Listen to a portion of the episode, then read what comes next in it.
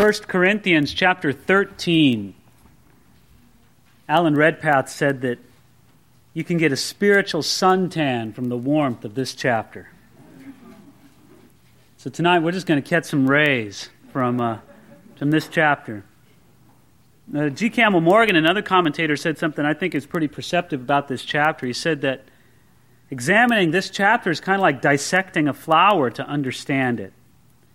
You can understand the flower if you take it apart, but then it's not a pretty flower anymore. And so while we're going to go through it very carefully tonight, and I've probably got more stuff in my notes here than we can go over in, in one hour here tonight.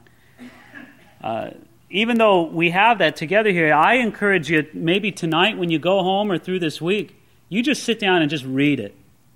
And just appreciate the beauty of the whole flower together. Maybe you'll appreciate a little more as we take a look at how it's put together here tonight. Now, where we need to start is in chapter 12, verse 31, where Paul says, But earnestly desire the best gifts, and yet I show you a more excellent way. Paul has been dealing with the Corinthian church, and the Corinthian Christians were very enamored and active with spiritual gifts, and there was nothing wrong with that. In the first chapter of 1 Corinthians, Paul praises them that they excel in spiritual gifts, and this was a good thing. But there was a priority problem in the Corinthian church. It wasn't that they were pursuing spiritual gifts, that wasn't the problem. It's that they were pursuing spiritual gifts to the neglect of something greater to the neglect of a more excellent way. You can have in one side of you a good way to go, and you could have on the other side of you a more excellent way to go. And if you miss out on the more excellent way, even though you're on a good way, you're not where God really wants you to be. And now, Paul in 1 Corinthians chapter 13 is going to talk to us about the more excellent way. But please, throughout the whole chapter, put it into the context in your mind.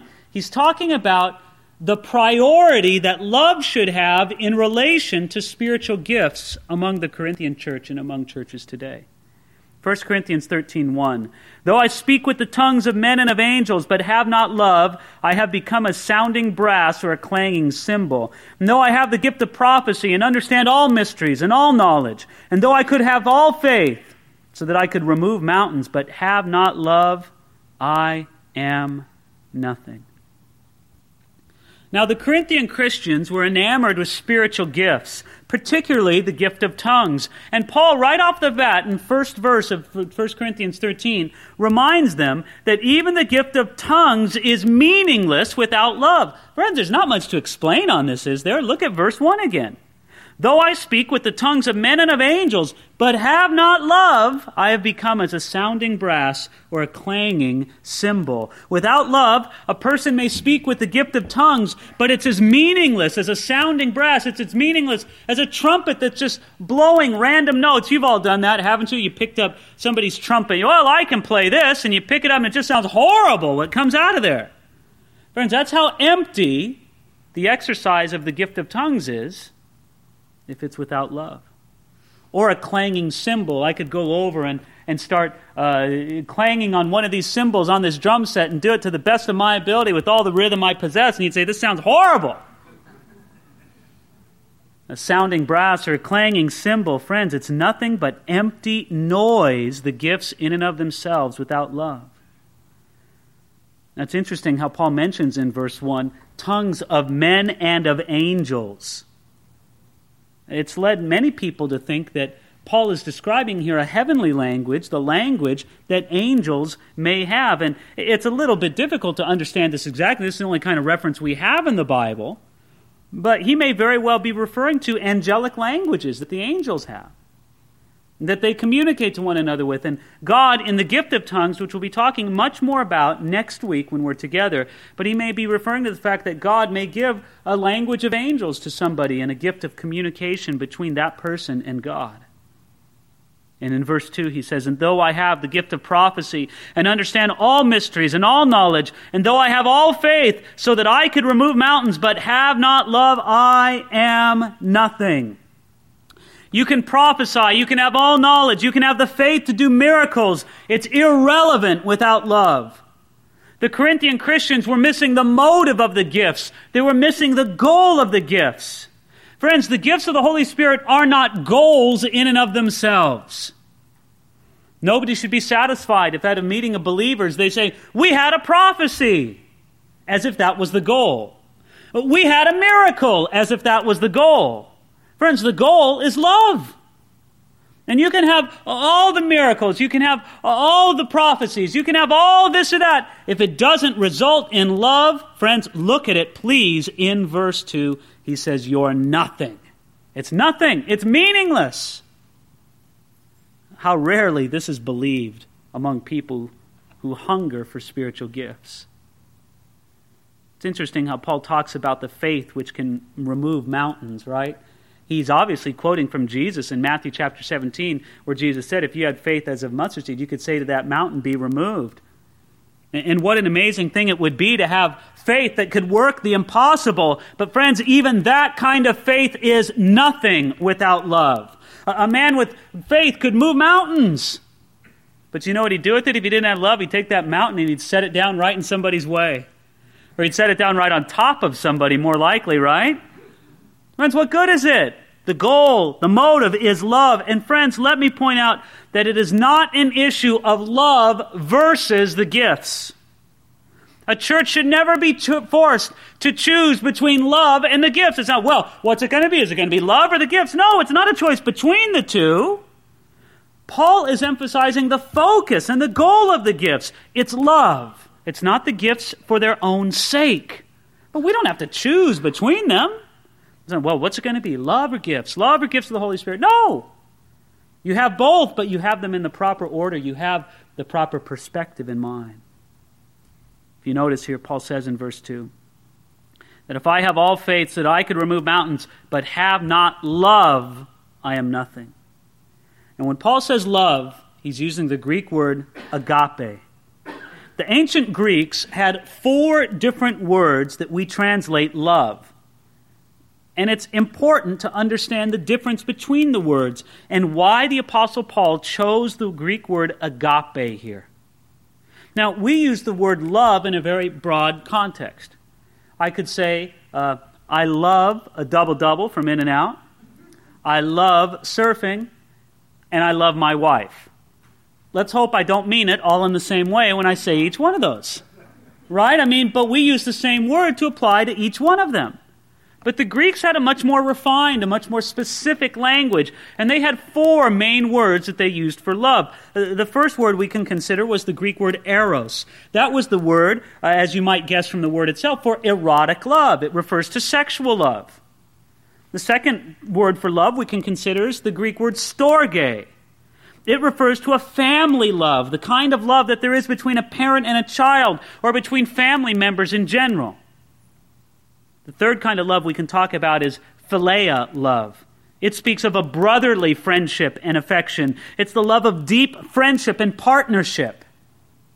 But then the fourth kind of love, the kind of love that Paul is talking about here when he says, if we have not love, he uses the word agape. And, and agape is a love that loves without changing. It's a self giving love that gives without demanding or expecting repayment. It's a love so great that it can be given to the unloving and the unappealable. Unappealing, I should say. It's love that loves even when it's rejected. Agape love loves and it gives because it wants to.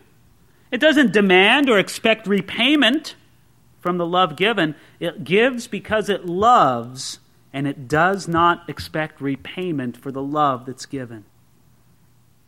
According to Alan Redpath, he says that we get our English word agony from agape. This is what he says, quote, it means the actual absorption of our being into one great passion. And please, sometimes that word agape is erroneously defined as God's love. That's what, it's the love of God. Well, in a sense, that's true, but that's not all encompassing. You know, in uh, John chapter 3, verse 19, it says that men perish because they love the darkness. You know what it says? It says they agape the darkness. See, my friends, it's not necessarily God's love, which is agape, but it's defined as a sacrificial, giving, absorbing love. And that's how people love sin, don't they? They love it sacrificially. They love it with absorption. They give everything they have to it. And that's how people love sin when they're in darkness. Let me say something else about this word for agape. The Greek word agape has very little to do with emotion, it has much to do with self denial for the sake of another. Now, friends, I, I, point this out because it's very important to see that we can read this chapter and think that what Paul is talking about is that he's saying that if we're unfriendly, our lives mean nothing. Paul is not talking about friendliness when he talks about love. You know, hi, how you doing? I'm a friendly person. How are you? You know, and that kind of thing. He's not talking about the kind of thing you can learn at a Dale Carnegie course. Friends, this is not just friendliness. Agape isn't really friendliness. Do you know what agape is? It is self denial for the sake of another. That's agape love. Now, going on here, he's going to talk more about this love in verse 3. He says, And though I bestow all my goods to feed the poor, and though I give my body to be burned, but have not love, it profits me nothing. Paul says, Listen, I could give away everything I have to feed the poor, but if I don't have love, it's nothing. You know, that's what Jesus told the rich young ruler to do, right? You want to follow me? Sell everything you have, give it to the poor, and come follow me. The rich young ruler didn't do it. But you know what, friends? Even if he would have, and if he didn't have love, it would have profited him nothing.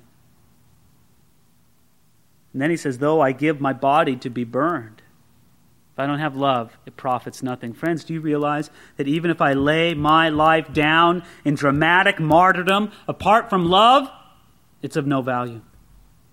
Now, normally, we would never doubt the spiritual credentials of someone who would give away everything they had, of someone who would give up their life in a dramatic martyrdom. I mean, who's going to question that, right? Here I am. I'll take a bullet for the Lord. Burn my body. And friends, I want you to notice something what he says here in verse 3. He says, And though I give my body to be burned. No, they don't have to hunt me out. I'll walk out there and say, I'm a Christian. I'll give my body to be burned. Friends, that kind of, of commitment, that kind of passion, everybody would look at me and they say, Wow, you know, who's going to question his walk with the Lord? Wow, what a walk with the Lord. Paul says you can do all that, and if you don't have love, it profits you nothing. That's almost hard to believe, isn't it? It's hard to believe. That somebody could have all kinds of spiritual gifts, could have all kinds of miracle working faith, could give away every possession they owned, that they could lay down their life in a dramatic martyrdom, but if they do not have love, Paul says it doesn't matter. Now, there were some early Christians who were so arrogant as to think that the blood of martyrdom would wash away any sin. They were so proud about their ability to endure suffering for Jesus. They thought it was the most important thing in the Christian life. Friends, it is important. If you're going to be a Christian, you better be prepared to endure some suffering for the Lord Jesus Christ. But that's not the most important thing. Without love, it profits me nothing. Now, let me make a few points here. First of all, some people believe that when Paul talks about giving my body to be burned, some people think he's not talking about being burnt at the stake, being executed. Some people think he's talking about receiving a brand that they would sometimes put on a criminal or someone who was a Christian. And he says, I could give my body to be burned in this way and identified and shamed as a Christian, but if I don't have love, it matters. It really doesn't matter, does it? I mean, it's the same idea, one way or the other. And then some of you who may have some different translations, it may something say something like, if I give up my body that I may glory or that I may boast. Well, that's the reading in some manuscripts. I don't think that's the most reliable reading. But again, even if it were, the meaning's the same and the difference is really minor. Friends, you could lay down your life for the Lord and, and lay it down. Without love, it matters nothing. Now, let me make the point here, my friends. Many Christians believe, and you may have come here tonight believing, that what the Christian life is really all about is sacrifice. You know, that's what it's all about, the Christian life sacrifice. You got to sacrifice your money. You got to sacrifice your life You got to sacrifice it all for the cause of Jesus Christ. Now, friends, sacrifice is important. Far be it from me to suggest that it is not. But without love, all of that sacrifice is useless. It profits me nothing. I want you to notice something else here. Look at the things he describes in the first three verses uh, tongues, prophecy, knowledge, faith, sacrifice. Are every one of those things good things? Anything bad on that list? There's nothing bad. Tongues are good. Prophecy and knowledge and faith are good. Sacrifice is good. But, friends, love is so valuable. Love is so important that apart from it, every other good thing is useless.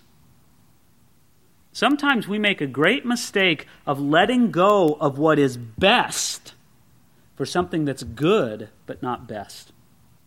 The Corinthian Christians were enamored with gifts. Hey, gifts are good, but they're not the best. Love is the best. Always keep that perspective. Now, in verse 4, Paul begins this passage here where he's going to describe for us what love is all about. You, you get the theme in the first three verses, right? This is how important love is. You don't have love, nothing else matters, right? Couldn't we just translate, and summarize first three verses that way? And how about verse 4? He's going to begin to describe love. Verse 4 Love suffers long and is kind. Now, the first thing Paul does is he lists two things that love is. You see, he's going to talk to us about love by telling us what love is and what it isn't. The first thing he does is he tells us what love is. Love is long suffering, it suffers long, and love is kind. I want you to see something at the very beginning. He goes, Love is described by action words, Paul is letting us know. Do you understand that? Friends, he doesn't say here, love is a many splendored thing. He's not talking about emotions. He's not talking about feelings, although there can be wonderful emotions and feelings in love. Friends, he's describing what love is in action words because that's agape. It may not be eros, it may not be philia, it may not be storge, but agape love is all about self denial. It's all about giving for someone else.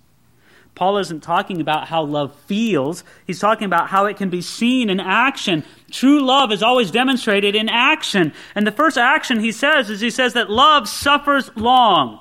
Love will endure a long time. Aren't you glad that God suffers long with you? In 2 Peter chapter 3 it says the Lord is not slack concerning his promise as some count slackness, but is long suffering towards us, not willing that any should perish, but that all should come to repentance. Aren't you glad that God suffered long with you? Aren't you glad the Lord didn't come five years ago, ten years ago? Yeah, remember all those Christians? They were praying for the Lord to come ten years ago? You're glad their prayers weren't answered, aren't you? And now look at you. You're praying, come today, Lord. Come before you know school starts. Come before the year. Come before the holidays, Lord. I can't take another Christmas. Please, Lord. Well, I don't blame you for praying, come quickly, Lord Jesus, but why doesn't he come? Because God suffers long.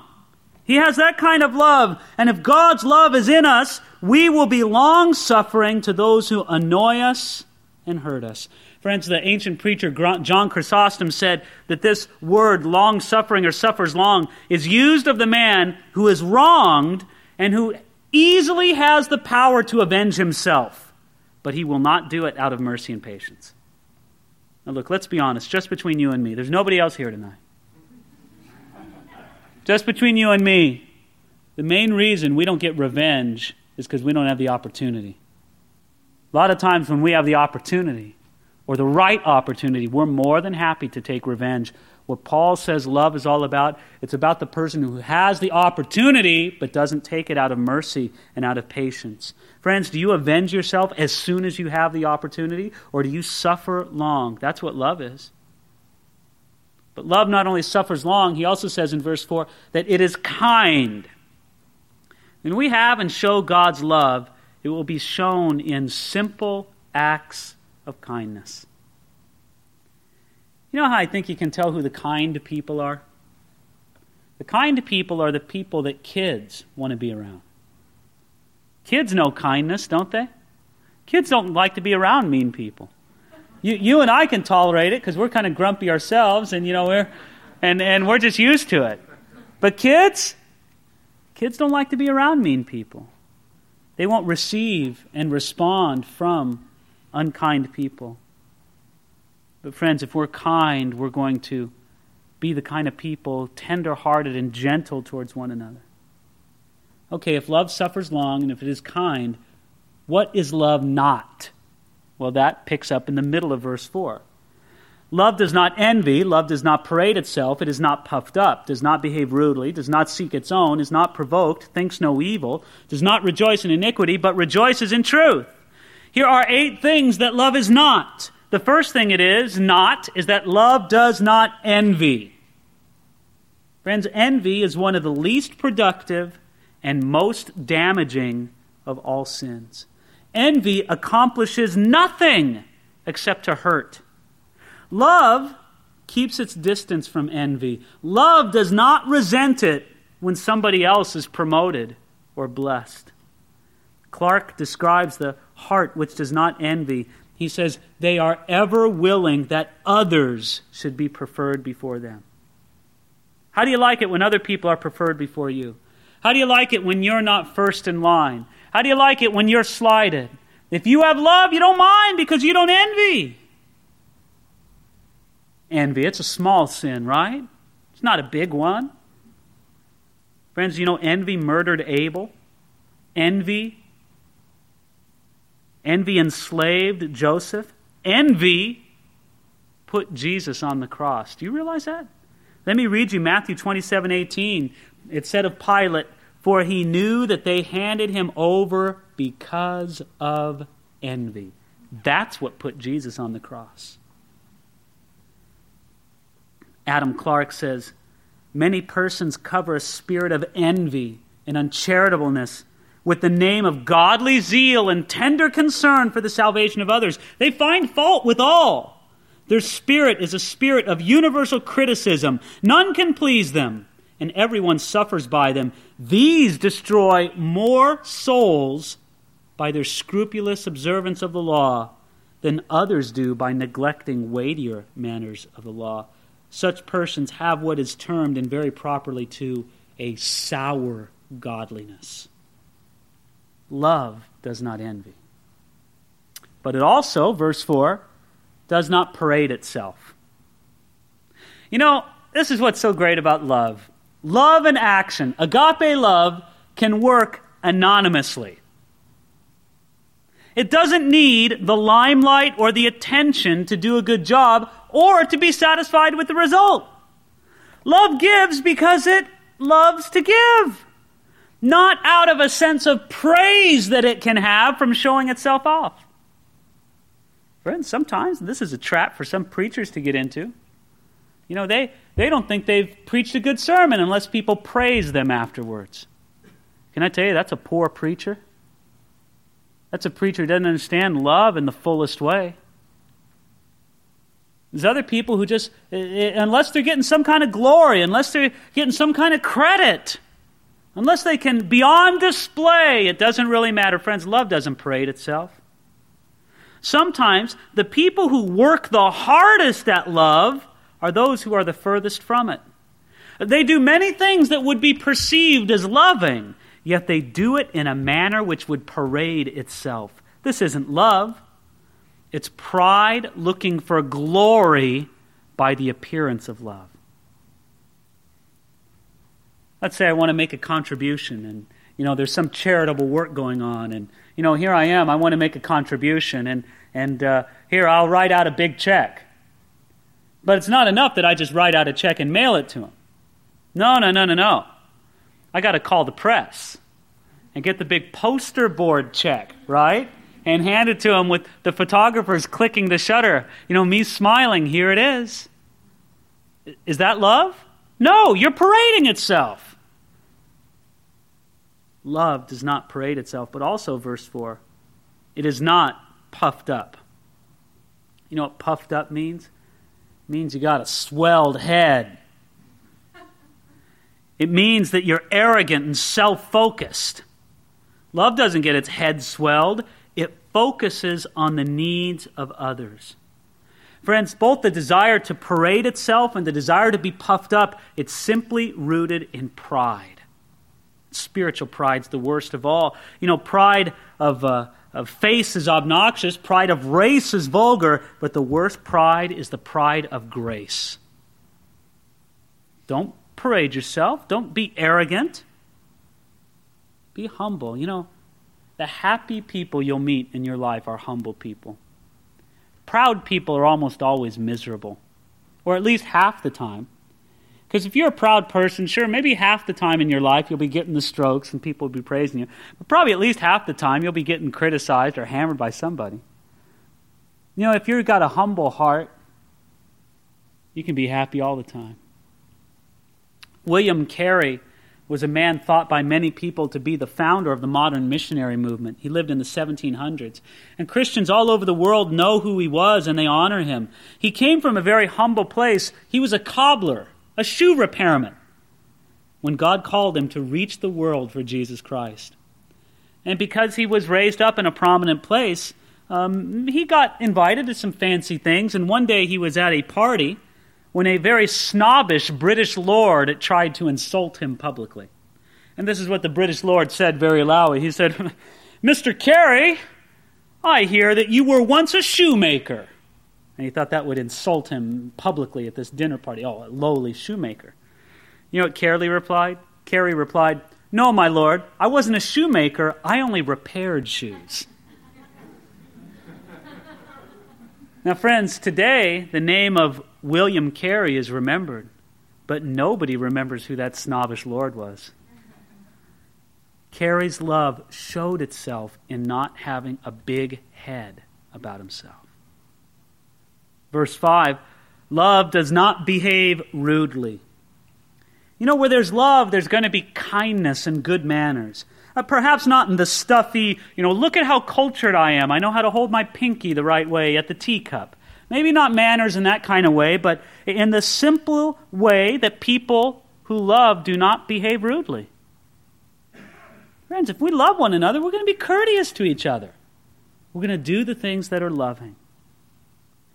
Adam Clarke says no ill bred man or what is called rude or unmannerly is a Christian. Wow. If you got bad manners, you're not a Christian, is what he's saying. Well, friends, love. Love is not rude It goes on here in verse 5. Love does not seek its own. You know, Paul communicates the same thought in a couple other letters. In Romans chapter 12, he says that we should be in honor, giving preference to one another. And in Philippians chapter 2, he carries the same thought. He says, Let each of you look out not only for his own interest, but also for the interests of others. Friends, this is being like Jesus in the most basic way. You know what Jesus was more than anything else? Jesus was an others centered person. He didn't live for himself, he lived for others. If you live for yourself, if you seek your own, then, friends, you're not being like Jesus. You don't have the love of God in your life. Friends, if you only care about your own happiness, your own comfort, if you don't care about others and how the world goes, friends, I don't know if you're a Christian. I don't know if you have the love of God in your heart It goes on here, verse 5. Love does not behave rudely, does not seek its own, is not provoked. Oh, Lord, help me to love.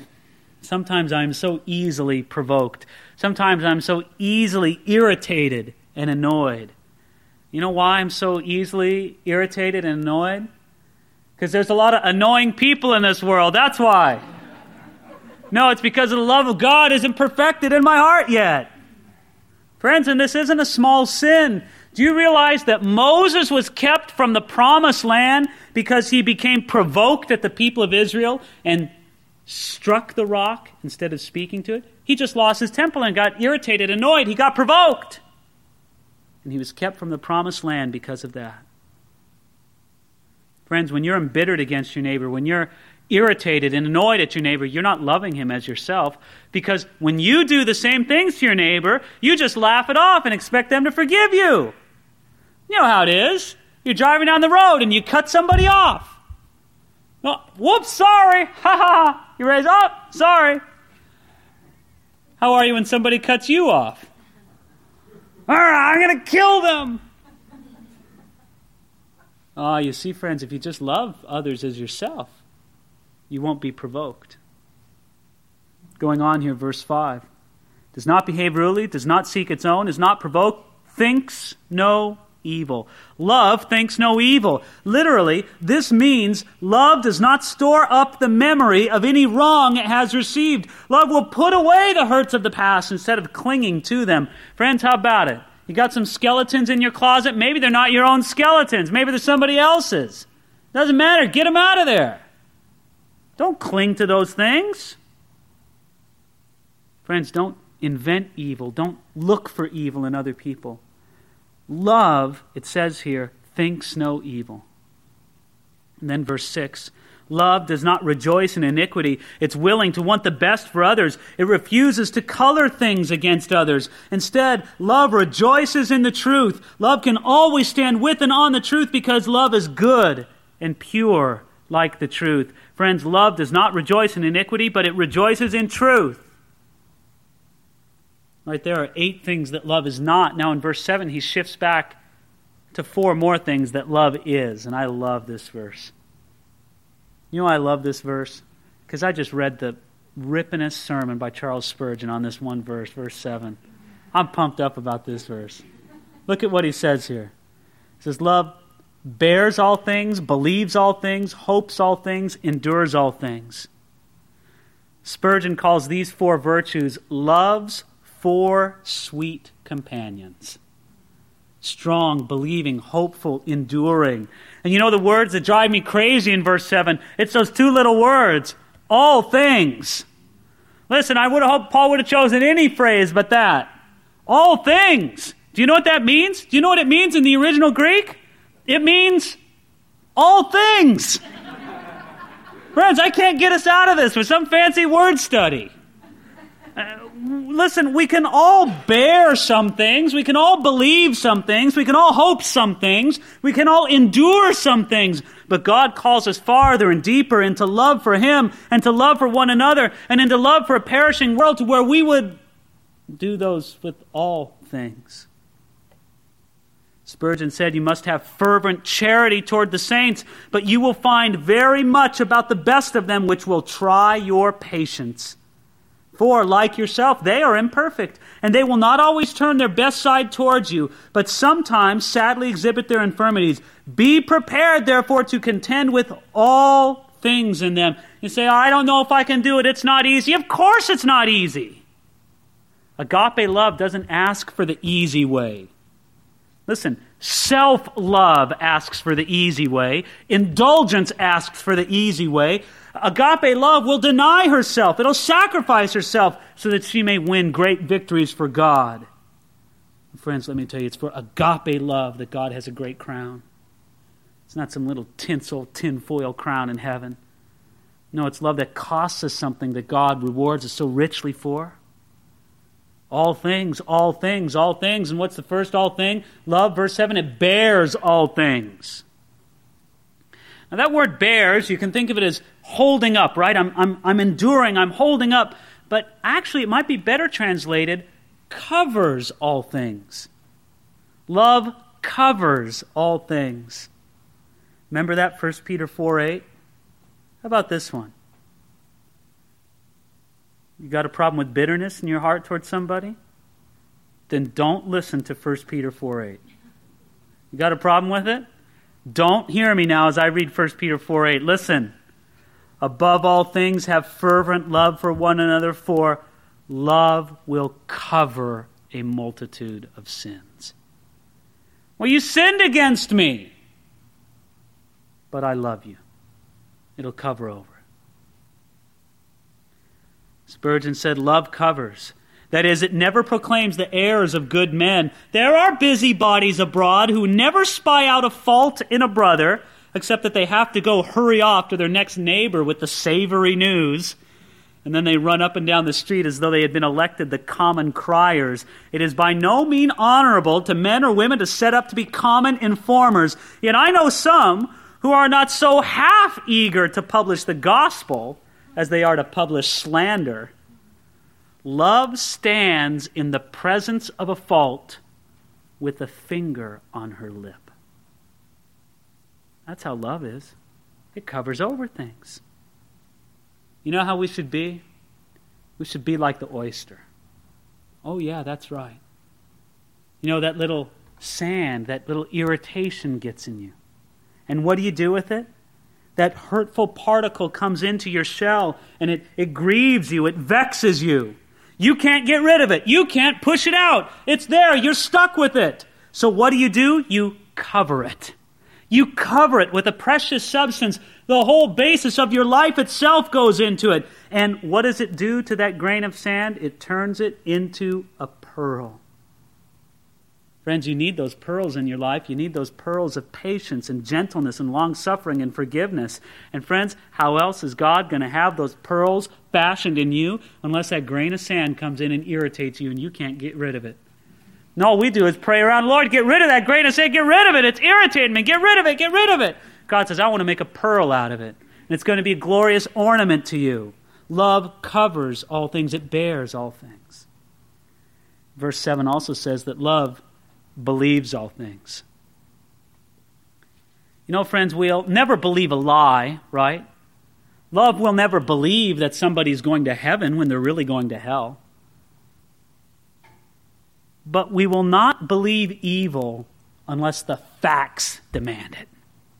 We're not going to believe evil based on rumor, based on innuendo. No, we choose to believe the best of others. And can I tell you, when you choose to believe the best of others, it's going to cost you somewhere down the line. You're going to get burned. You're going to get ripped off. But love will allow itself to do that. See, love, as far as she can, will believe in her fellow man. Spurgeon said that he wished the gossips would spend a little bit of time exaggerating other people's virtues and go from house to house trumping up the, the pretty stories of their acquaintances. He said, Listen, I'm against all kinds of lying, but that's a kind of lying I wouldn't mind if people did. You went on lying about how good other people were. He said, God might almost be pleased with that. Friends, love bears all things, it believes all things. Verse 7 says, Love hopes all things. Love has a confidence in the future, not a pessimism. Do you know somebody's lost all confidence in the future? They look at their relationships, they look at their situation, they say, forget it, it's hopeless. Nothing good can ever come from this. When love is hurt, it doesn't say it's going to be this way forever and it's even going to get worse. Love hopes for the best and it hopes in God. It hopes all things. Bears all things, believes all things, hopes all things. Oh, not this last one, Paul. Endures all things. Oh, friends. Can I be straight with you? I can do it. I can do it. I can bear all things. I can believe all things. I can hope all things. I just can't do it for very long. But when love is perfected in me, we can bear all things and believe all things and hope all things and keep on bearing and believing and hoping. Real love endures all things, it doesn't give up, it destroys enemies by turning them into friends. Friends, stand fast in love. Prove yourself to be a Christian. Spurgeon, in his sermon on this verse, saw these four qualities as love's four soldiers against evil. And he says, we can send them out in succession. When evil comes against you, first send out love bears all things. You face evil with patience because love bears all things. Spurgeon said, let the injury be inflicted. We will forgive it and not be provoked. Even 70 times 7 we will bear in silence. Well, if that isn't enough, then we're going to send out faith. We'll battle evil with faith because love believes all things. We look to God and His promises and we believe them. If that's not enough, then we'll overcome a third time by hope, because love hopes all things. He says, quote, we rest in expectation that gentleness will win and that long suffering will wear out malice, for we look for the ultimate victory of everything that is true and gracious. Finally, we finish our battle with perseverance, for love endures all things. He says, We abide faithful to our resolve to love. We will not be irritated unto unkindness. We will not be perverted from generous, all forgiving affection. and so we win the battle by steadfast non resistance. Spurgeon concludes his thought and he says, Yes, brethren, and love conquers on all four sides. What a brave mode of battle this is. Is not love a man of war? Is it not invincible? Friends, if you have love that bears all things, believes all things, hopes all things, and endures all things, that love is going to triumph in your life because it is the love of God, and nothing can overcome the love of God. Ladies and gentlemen, Satan had his best shot at the love of God. At the cross, you saw the worst of mankind's and Satan's hatred at the cross. It doesn't get any worse than that. You saw the worst of it at the cross, and you saw the most glorious example of the love of God. That was agape through and through. The love of God and the evil of Satan and a man did battle at the cross, and let me tell you who won. An empty tomb tells us that the love of God won. It'll always win. Now, of course, if you want to know the best way to understand all these descriptions of love, the two things that it is, the eight things that it's not, and then the four more things that it is, the best way to understand each one of them is to see them in the life of Jesus. You know, you could replace the word love with the name Jesus and it would make perfect sense. Right? Have you ever done that? Take a look here. He says, verse 4 Jesus suffers long and is kind. Jesus does not envy. Jesus does not parade himself. He's not puffed up. He does not behave rudely. He does not seek his own. Hey, you go, yeah, yeah, yeah, that, yeah, that's my Lord. That's my Jesus. And they say, okay, now put your name in there. and you don't get very far where you just start laughing, right? Oh my gosh. Friends, we are being transformed into the image of Jesus Christ. And every year that goes by, it should sound a little bit less ridiculous to put your name in the place of love in this chapter. And let's remind ourselves that there's a reason why Paul puts this chapter in the midst of a discussion on spiritual gifts. Paul wants the Corinthian Christians to remember that giftedness is not the measure of maturity, the display of love is. Now, he's talked to us about the value of love. He's talked to us about what love is. Now he concludes the chapter with the permanence of love. Verse 8 Love never fails.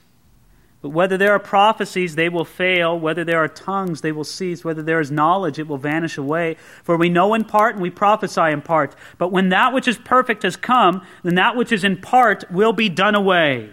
Friends, love never fails, it never lets you down. Therefore, the gifts of the Holy Spirit are appropriate for now. The gifts will pass away. He says, verse 8, prophecies will fail, tongues they will cease, knowledge it'll vanish away. Those things are temporary, but love is permanent. The gifts, look, they're given right now. They're imperfect gifts for an imperfect time. Do you know why the gifts are imperfect? Because they use us. Friends, love, oh, that never fails. But there's going to come a day when that which is perfect comes. Then we won't need the gifts anymore, but love will still be around. Now, what is that which is perfect? I raise the issue because for some people who do not believe that the miraculous gifts of the Spirit are being given by God today, this is a big point to them because they say that that which is perfect, typically they say, is the New Testament. And once God gave us the New Testament, then all the gifts went away. You see their logic there? Well, they say, look, that which is perfect, that's the New Testament. And Paul says that when that which is perfect has come, then that which is in part is done away. God will just revoke all the miraculous gifts once when that which is perfect, and they say it's the New Testament, has come. But, friends, virtually all commentators are agreed that that which is perfect refers to when we are in the eternal presence of the perfect one. When we're with the Lord forever, either by Him coming to us or we going to Him. That's perfection. Might I say also here, and I, I hope I'm not saying this kind of to confuse anybody, but I, I should just make the point because you may run across it sometime or another. Look at verse 8 again carefully. It says, Love never fails. But whether there are prophecies, they will fail. Whether there are tongues, they will cease. Whether there is knowledge, it will vanish away. Many people who believe that the miraculous gifts ended with the apostles claim that since the verb will cease is not in the passive voice, but in the middle voice, I don't expect you to understand that. It's an intricacy of Greek grammar. But they say that it could be translated, tongues will stop by themselves. In other words, some people will say that verse 8 is telling us, in the technicalities of Greek grammar, that, well, yeah, a prophecy will fail, tongues will stop all by themselves, all on their own, and knowledge will vanish away. Can I just tell you that this analysis sounds scholarly? And the people who hold it like to promote it with a lot of confidence and when you hear them preach it, you'd never guess in a million years that there's anything wrong with it. Can I just say that it's not true? It's disregarded by virtually all Greek scholars.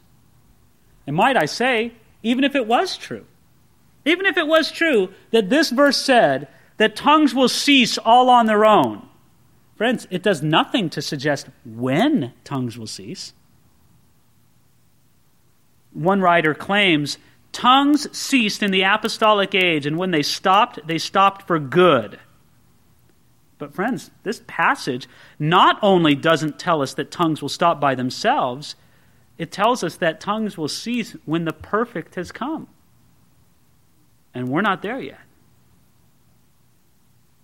You see, look at it again in verse 8, please. Paul says, Prophecies will fail. Tongues they will cease. Knowledge it will vanish away. Paul, under the inspiration of the Holy Spirit, is not trying to say that prophecies, tongues, and knowledge all have different fates. He's simply writing well and saying the same thing three different ways. You know, that's what people do with good writing. I think God's a good writer. I think the Holy Spirit knew what he was doing. You're just saying the same thought, just you're using different words because it sounds better, it catches us better. They will all end, but love never fails. By the way, too, before we go on to verse 12, or excuse me, verse 11, do you see here in verse 9, he says, We know in part and we prophesy in part. And some people believe that prophecy is nothing but good preaching. We hear people preaching good, then that's prophecy. That's what prophecy is all about. Friends, I can tell you right now that, that this proves that prophecy isn't just good preaching. Because, friends, there's nobody just preaching in part these days. Sometimes people wish the preacher would just speak in part, but they just go on and on. And it's like, no, it just continues on. No, my friends, it's, it's a lot more than a part. Verse 11 says, When I was a child, I spoke as a child, I understood as a child, I thought as a child. But when I became a man, I put away childish things. For now we see in a mirror dimly, but then face to face. Now I know in part, but then I shall know, just as I also am known. Friends, childish things are appropriate for children, and the gifts are appropriate for our present time, but the gifts of the Holy Spirit will not be appropriate forever. There's going to come a day when we outgrow them, when we go on to glory. And Paul draws on the image here, verse 12. For now we see in a mirror dimly, but then face to face. When we can fully see Jesus, when we see Him crystal clear, you're not going to need the gifts of the Holy Spirit anymore. Until then, I dare say we need them. Friends, there's going to come a day when you're going to need these supernatural aids. You're going to just see Jesus face to face. And then the gifts of the Holy Spirit will be overshadowed by the immediate presence of Jesus. You know, it'll be like the sun rising and you don't need the candles anymore. But now, in the darkness of the present age, when we can just see dimly, we need them. But one day we will see him face to face. There's not going to be any more barriers between us and our relationship with God. Oh, my friends, now we see in a mirror. Friends, this speaks again to the perfect fellowship with God we're one day going to have. Now, today, when you look in a good mirror, the image is clear, right? You could go into the bathroom, well, there's a mirror, I can see myself. But in the ancient world, mirrors were made out of polished metal. And you've looked in polished metal, right, and seen your reflection. It's not crystal clear. It's kind of fuzzy. It's kind of distorted. It's not real sharp. It's not a great image. And friends, that's how we see Jesus now. We see him, we can see his outline, but it's not crystal clear. It's a little distorted. We don't see it with the kind of clarity that we'd like to see Jesus. But one day we're going to see him that clearly. One day we are going to know, as he says here, verse 12, just as I also am known. Friends, one day you're going to know God like he knows you. Now, please, I- am not trying to say that we're going to be as all knowing as God. We're not going to know everything God knows. But it does mean we're going to know him as perfectly as we can. Do you know God as perfectly as you can right now? No way. Far short of it. One day you will. One day you're going to know him as perfectly as any human being can possibly know him. Now, can I just tell you that we couldn't handle this greater knowledge on this side of eternity? If you knew more of your own sinfulness, if you knew more of God's glory right now, you might die of terror. If you had more understanding of it, you couldn't handle it. God's given us as much now as we can handle. But, friends, one day we're going to be able to handle so much more, and God's going to give us more, and we're going to see Him face to face. Friends, and isn't this what makes heaven precious to us? Heaven is precious to us for many reasons. You've got relatives that you want to see there, right? You think of people that you know and love who've gone on before, and you want to see them there. You want to get to heaven and see them, and that's a good thing. That's great. You should want heaven for that. You should have heaven precious to your heart because you want to be reunited with people that you know and love who've gone to heaven before you. We want to go to heaven because we want to be with the great men and women of God who have gone before us. I want to sit down and talk with John Calvin and with Martin Luther and with John Wesley. I want to talk with Augustine and Paul and Peter, James and John. I want to talk to all of them. I want it. I want to walk the streets of gold. I want to see the pearly gates. I want to see the angels around the throne of God worshiping Him day and night. But, friends, as great as all of those things are, none of those things in and of themselves make heaven heaven. You know what makes heaven heaven?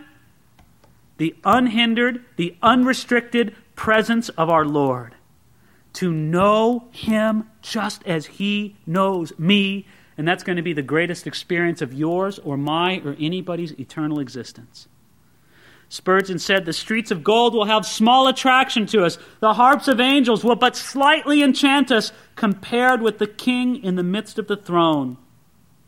He it is who shall rivet our gaze, absorb our thoughts, enchain our affection, and move all our sacred passions to the highest pitch of celestial ardor. We shall see Jesus.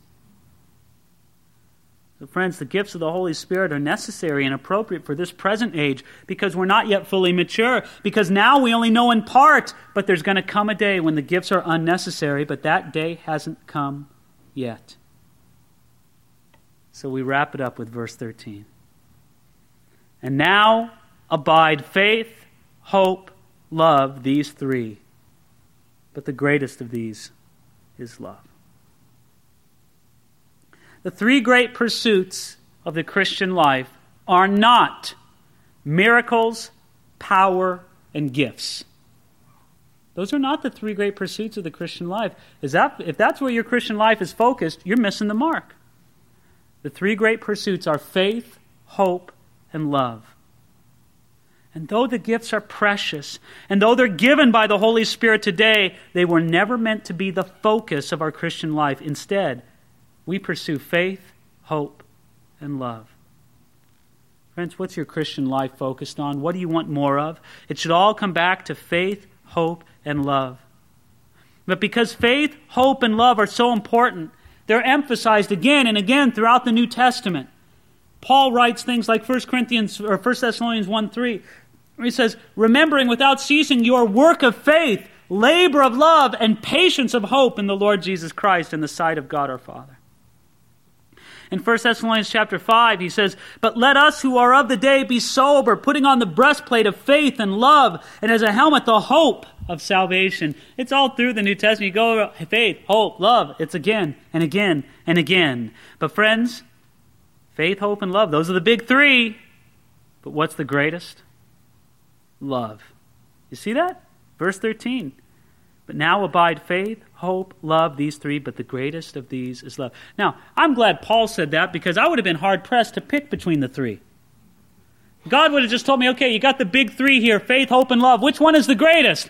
I say, oh, well, faith. Oh, we got to have faith. Oh, hope. We got to have hope. Love, we need to have. Which one is greatest? God tells you which one is greatest. And you know why? Well, one reason why love is the greatest is because it will continue and even grow in the eternal state. When you get to heaven, you're not going to need faith anymore, friends. When you get to heaven, you're going to need hope anymore. All your hopes are going to be fulfilled. You don't need faith, you don't need hope, but there's always going to be love between the Lord and among other believers. And we're going to grow in that love throughout eternity. I would also say that love is the greatest because it's an attribute of God. The Bible says that God is love. It doesn't say God is faith, it doesn't say God is hope, but God is love. God does not have faith the way that we have faith. What does he have to trust outside of himself? God doesn't have hope the way we have. What does God hope for? Then God in heaven saying, Oh, I hope this happens? Friends, God doesn't have faith. God doesn't have hope, not like we do. But God is love. And God will always be love. Fortunately, my friends, we don't have to choose between faith, hope, and love. Paul isn't trying to make us choose. He isn't trying to say, okay, you just can only have one. No, we'll take it all. But he wants to emphasize the point to us all.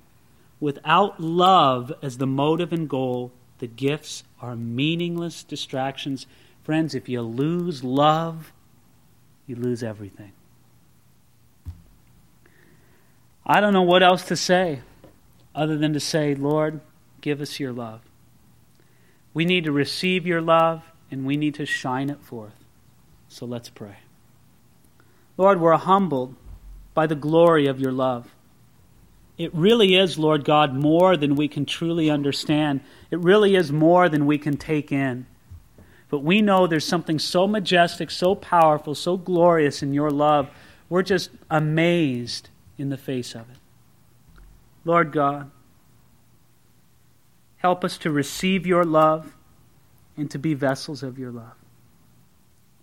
Make it, Lord, where we can put our name in the description of that love and that other people would see it in us. We receive your love. And we want you to work in our lives so that love is really the focus. It's not miracles and power and glory, it's faith, hope, and love. Help us, Lord. We love you, God. Increase our love in Jesus' name. Amen.